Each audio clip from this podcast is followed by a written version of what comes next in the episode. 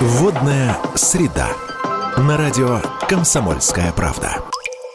Здравствуйте, друзья! Вы слушаете радио «Комсомольская правда». Программа о главном ресурсе на планете вновь в эфире. Антон Челышев у микрофона. В минувшую среду мы начали разговор о роли науки в решении водных проблем. Сегодня мы его продолжим. Вновь э, с нами в студии заместитель руководителя Росводресурсов Вадим Никаноров, главный научный сотрудник Института водных проблем Российской Академии Наук, заведующий лабораторией моделирования поверхностных вод Михаил Болгов и заместитель руководителя Центра развития водохозяйственного комплекса Минприроды Абиль Визиров. Продолжаем говорить о том, как как наука решает водные проблемы. Давайте сейчас начнем с международного направления. Почему?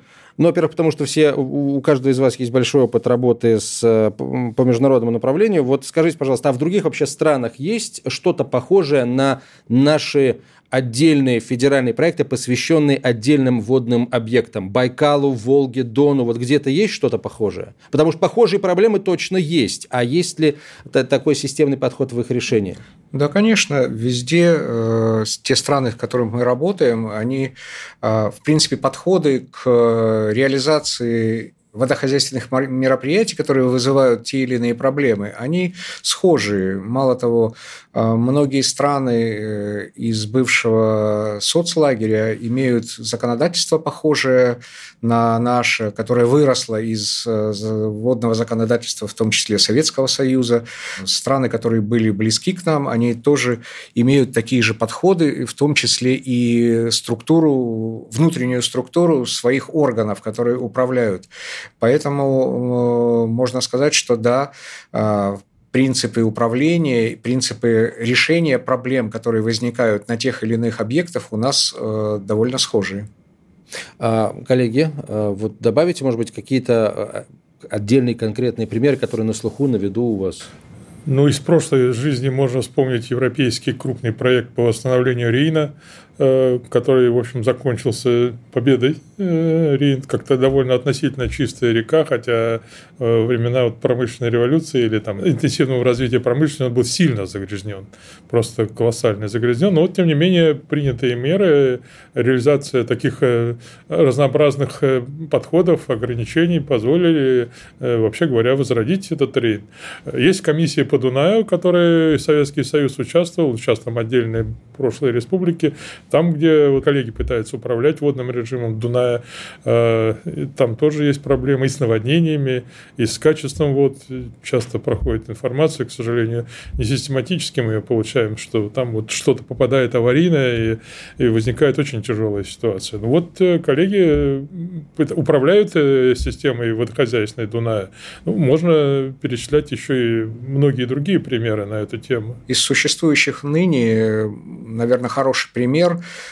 который и как орган управления, и вододеления, и такой... Это комиссия по реке Меконг, угу. которая да, занимается а, рекой, которая протекает через э, всю Азию, много стран, которые пользуются водой Меконга, и как раз там одна из главных проблем – это вододеление между странами, Поэтому таких примеров много, и комиссии эти направлены на немножко разные вещи. Вот по Рейну там, наверное, было все-таки это больше качество воды, вот, то по Меконгу это более такое по вододелению между странами, угу. которые, в принципе, между собой не очень дружат. Имеется в виду северные соседи Китая и все остальные вместе взятые. Китай и все остальные, да. То же самое на Ниле. Э, Нил угу. это вообще огромная э, река, одна из крупнейших рек Африки. И э, некоторые страны, у них есть соглашение о вододелении, оно датируется, по-моему, 55-ми 50 годами. годами. Оно кому-то через там, 50 лет стало выгодно, кому-то не очень. Строит Судан, по-моему, крупнейшее водохранилище, не согласовывая ни с кем, и получает, в общем, проблемы во взаимоотношении. Пока от Рейна далеко не отплыли, вроде бы спасли реку, но, простите, этим летом этом на фоне колоссальной засухи про Рейн говорят, что его пешком в каких-то местах перейти можно. То есть надо, надо по новой его спасать или, или что там? Почему так обмелел-то? Вообще говоря, наступила засуха. Маловодье – это характерный пример для природы. В природе, как уже говорилось, есть периоды многоводья, маловодья. Но вот в этом году мы наблюдали экстремальное маловодье на Рейне, вплоть до того, что там на многих реках появились так называемые, обнажились голодные камни. То есть, вот, знаете, есть такой термин, что когда водность падает совсем, некоторые скалы выходят на дневную поверхность, и они называются в народе голодными камнями. То есть, и, а это ведь что означает? Что почему Рейн, так сказать, так обменял? Потому что осадков нет. А если нет осадков, значит, нет и устойчивого сельскохозяйственного производства. То есть дело чревато, э, вообще говоря, недостатком, ну, в те годы, в те, в те далекие времена было чревато недостатком сельскохозяйственной продукции. Поэтому здесь все взаимосвязано. У нас такая же система, такой тяжелый случай был на Волге в 30-е годы, когда маловодье было тяжелое. Но вот с тех пор вот мы как-то создали систему регулирования стока и справляемся с ней, и управляем с помощью этой системы ресурсами водными. Все знают о существовании проблемы трансграничных водных ресурсов. Проблема заключается в сложности их управления, потому что у разных стран разные свои интересы. Зачастую они друг другу противоречат. И слава богу, если удается найти компромисс и вместе эффективно управлять. Вот как, например, России там, в большинстве подавляющих случаев удается такой компромисс находить. Насколько важно сотрудничать вот с другими странами и проводить совместные научные исследования трансграничных водных ресурсов. И вообще мы этим занимаемся с нашими партнерами? Да, конечно. Россия имеет трансграничные водные объекты или реки, которые секут границу или по которым проходит граница с восьми странами. Это Абхазия, Азербайджан, Белоруссия, Китай, Монголия, Казахстан, Финляндия и Эстония. А, у каждой этой страны есть разные проблемы э, трансграничного, в трансграничной части а, все они решаются совместными российско-китайскими, азербайджанскими и так далее комиссиями, которые созданы правительством и э, которые призваны решать эти проблемы, в том числе и путем научного изучения. Я приведу несколько примеров, только таких э, наиболее важных, как мы считаем. У нас была большая научная работа э, с Китайской Народной Республикой по изучению взаимного влияния строительства инженерных защитных сооружений э, в Амурской области, которая длилась много лет. Она делалась параллельно э, Китаем и Россией, потом сверялись результаты, проводилось э, обмен информацией и так далее, и в итоге ученые приходили к единому пониманию этой проблемы и к способам борьбы с ней. Э, у нас э, такая же ситуация сейчас с Казахстаном.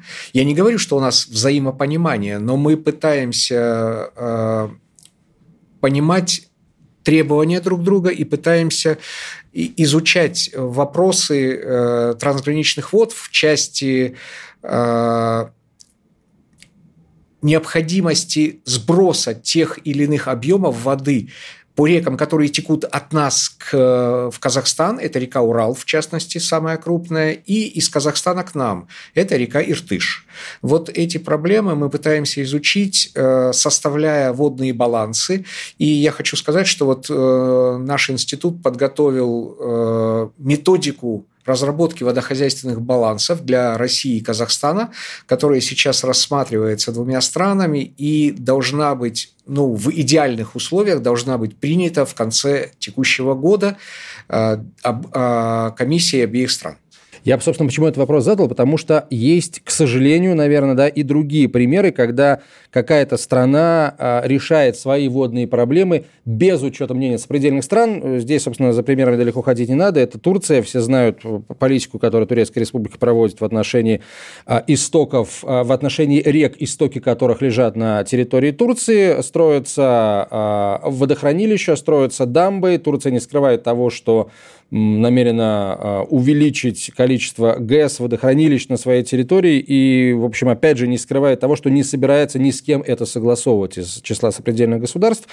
И тут, собственно, вопрос у меня, если честно, не политический, а все-таки научный. Поэтому я хочу спросить, а вообще насколько важно этот баланс находить, видеть эту правду, логику в использовании а, водных ресурсов? Чем грозит отсутствие баланса, перекос в одну или э, в ту или иную сторону? Понятно, что экологическими проблемами просто масштаб каков вообще, что на кону-то стоит? На самом деле это очень важно. И ну, если Турция нам интересна как страна, куда ездят все отдыхать, то, допустим, а, Иртыш, о котором я вам говорил, он и истоки свои берет в Китайской Народной Республике, потом попадает в Казахстан и только после этого к нам. Так вот, мы не можем с Казахстаном договориться о э, принципах вододеления из-за того, что э, Казахстан не может договориться с Китаем. То есть они не знают в итоге, сколько попадет воды к ним из Китая, чтобы э, думать дальше о передаче этой воды к нам. Таким образом, а Китай на трехстороннее соглашение не идет никаким образом. Поэтому вот э, это такой тройственный союз, который не дает э, решить вопрос вододеления между странами. И Китай с Казахстаном, и Казахстан с Россией. Вот. Такой же пример, э, ну, не очень хороший, это Монголия, несмотря на то, что это дружественная нам как бы страна, тем не менее, ее попытки строить э, ряд э, гидроэлектростанций на Селинге и ее притоках может катастрофически повлиять на водность Байкала и не только Байкала, но и особо охраняемых территорий, Э, Тарийских озер, э, других заказников, заповедников, которые находятся на приграничных с Монголией территории. И э, итог совершенно непредсказуем. Здесь небольшая пауза. Продолжим после короткой рекламы. Водная среда. Мы продолжаем, друзья. Комсомольская правда, программа «Водная среда». Антон Челышев у микрофона. Мы о проблемах, которые решает наука, о роли науки в решении водных проблем говорим сегодня. Сложно находить консенсус в решении вопросов вододеления. Если мы говорим о трансграничных водных объектах, привели пример России, Казахстана, Китая по Иртышу и привели пример России и Монголии по селинге. Вот это у нас называются как бы такие вопросы водной дипломатии. И Российская Федерация в этом случае э, пытается привлечь э, наш весь научный потенциал для решения этих вопросов и для того, чтобы спрогнозировать и показать э, нашим партнерам по трансграничным э, водным объектам, а чем это грозит. А, правильно тут было замечено и Монголия, и вот мы делали, э, Министерство природных ресурсов делало работу по Селенге, именно по строительству гидротехнических сооружений. И также сегодня мы делаем работу по Ульзе, а, река, которая течет с Монголии к нам, и она впадает в э, Тарийские озера, Даурский заповедник, и строительство на ней переграждающих устройств, в общем-то, грозит э, гибелью заповедников. В части работы с Казахстаном, помимо тех научных работ, которые, о которых говорил Вадим Анатольевич, и э, делает э, это агентство водных ресурсов, Министерство природных ресурсов с Казахстаном разработали э, программы и согласовали их, подписали по Уралу и по Иртышу, и в рамках этих программ делаются научно-исследовательские работы э, по экологическому оздоровлению бассейнов э, Урала и Иртыша. Хотя, как правильно было замечено, здесь это разные проблемы в одном случае мы говорим о качестве и количестве воды, в другом случае о количестве воды, но эти вопросы мы пытаемся решить с научной точки зрения. Вообще сейчас для науки наиболее важный общий вопрос касается все-таки качества воды или количества ее. Ну, проблема переросла. Если вот э, в начале нашей промышленной революции нам было главное количество, и на качество никто не обращал внимания, так если уж откровенно, то вот последние десятилетия, конечно, мы понимаем, что качество вот это одна из основных наших забот. Потому что вода доходит до такого состояния, что я просто не, экономически нецелесообразно делать вот подготовку, чтобы употреблять в, ради, в, ряде, в ряде случаев. Настолько это бывает грязно. Так вообще, конечно, для нас и в разных регионах и качество, и количество э, имеют э, очень большое значение. Э, вот, например, Вадим Анатольевич упоминал Дон, да, это река изученная, да, но она, она и грязная С водой дефицит и с очистными сооружениями в бассейне, с промышленными предприятиями, которые сбрасывают туда большое количество загрязнений, тоже проблема. Вот, правда, сейчас некоторые программы по Дону будет реализована, и мы надеемся, что в рамках этой программы удастся снизить сбросы загрязняющих веществ. А это одна из основных задач вот современной э, вот хозяйственной науки. Э, мы плохо знаем процессы формирования качества вод, надо вот отметить. Да, мы лучше знаем, конечно, проблем процесс формирования количества водных ресурсов. Ну, как бы гидрология, вот изучение наук о водных ресурсах на этом, собственно говоря, формировалась. А вот задача формирования качества, влияния на, на экосистему и прочее, прочее, это, конечно, задачи для нас относительно новые.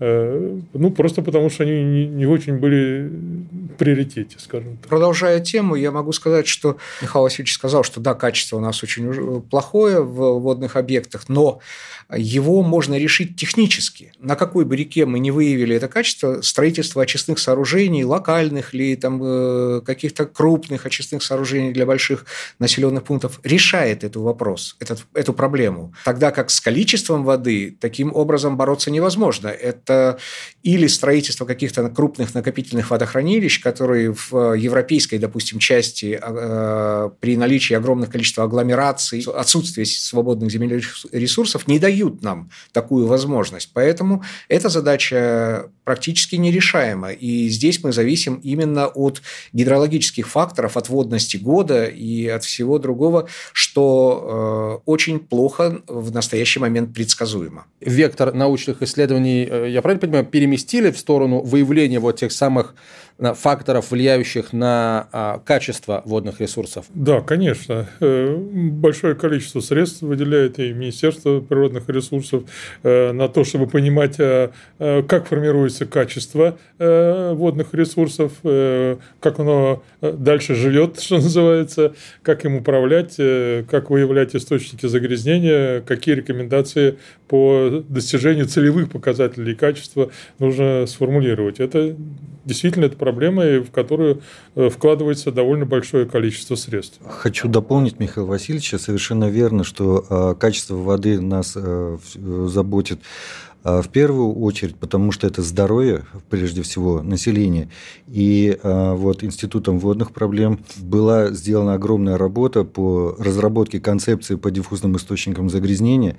И сегодня, а, в общем-то, мы стараемся имплементировать эту концепцию в реальность. То есть это не точечные источники загрязнения, которые трудно уловимы, но они э, оказывают огромное влияние на качество воды. Это что за источники, например? Например, это, э, скажем, а, выпас домашнего скота. Да? Это привносит фтор там, и азот. Кто-то помыл автомобиль возле э, берега реки. Это и селитебные территории, там, возможно, даже от каких-то эрозионных явлений может принести э, во время там, таяния э, снегов там, или э, дождевых осадков, паводков, вот, этот источник загрязнения может быть привнесен в водный объект. Поэтому вот это тоже наша сегодняшняя задача научно обосновать, найти и разработать меры по снижению диффузных источников загрязнения. Здесь вопрос заключается в том, что это надо все мерить. То есть научным языком выражаясь, нужна система мониторинга. Она у нас немножко архаична. Вот мы качество, количество воды меряем и как бы себе представляем. Плохо, но, но представляем. Э, с, с проблемами, кстати, сталкиваемся довольно часто. Прогнозы нас не всегда устраивают. А вот э, мониторинг э, качества, вот, мониторинг вот тех источников малоизученных, вот это, вот это главная боль. То есть мы вроде себе понимаем, что с любого города в любой дождь смоет тебя огромное количество загрязнений. Действительно так. Посмотрите, как идет дождь, и сразу там пятна радуги радужные плывут и прочее, прочее. Это так с точки зрения обывателя. На это все надо мерить. Это нужно перестраивать систему мониторинга под фиксацию новых выявляемых специфических источников загрязнения. А этого, к сожалению, мы не очень наблюдаем. Вот в крупных городах метеорологи еще пытаются делать такие детальные схемы изучения метеорологии воздуха, качества воздуха атмосферного. А вот что касается, конечно, смыва загрязняющих веществ в селитебных территориях, о которых говорилось, здесь у нас большая дырка. Последние исследования 80-ми годами прошлого века заканчиваются. И вот почему-то этот вопрос не движется никуда.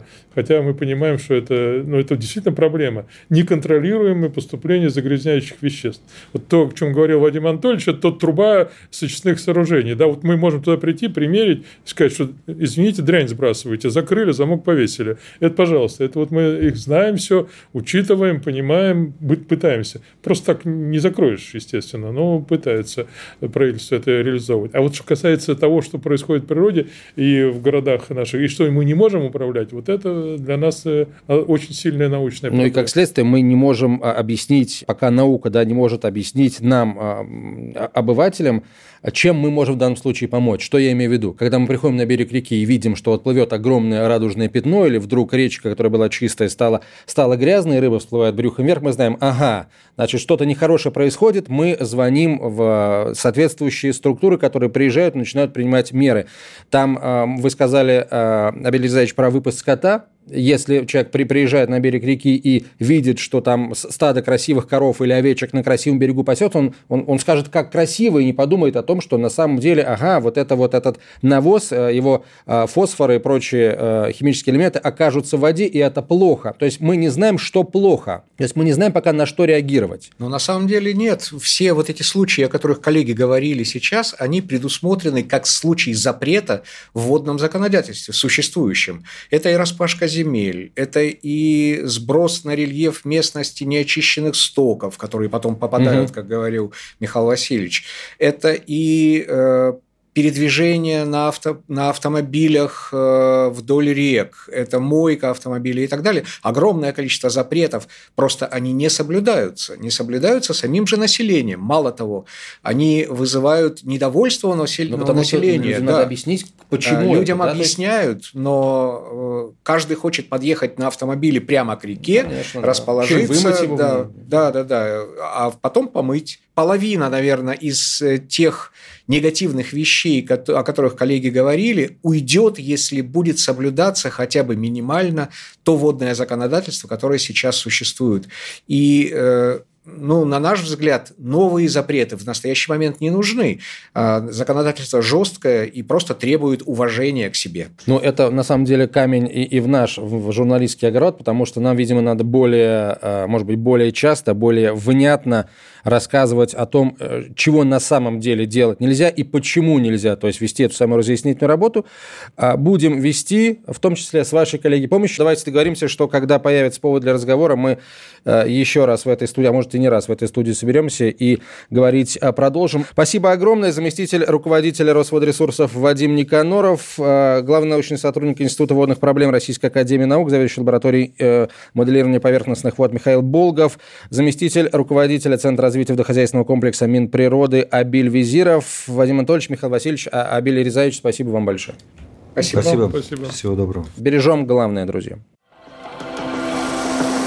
Водная среда. На радио «Комсомольская правда».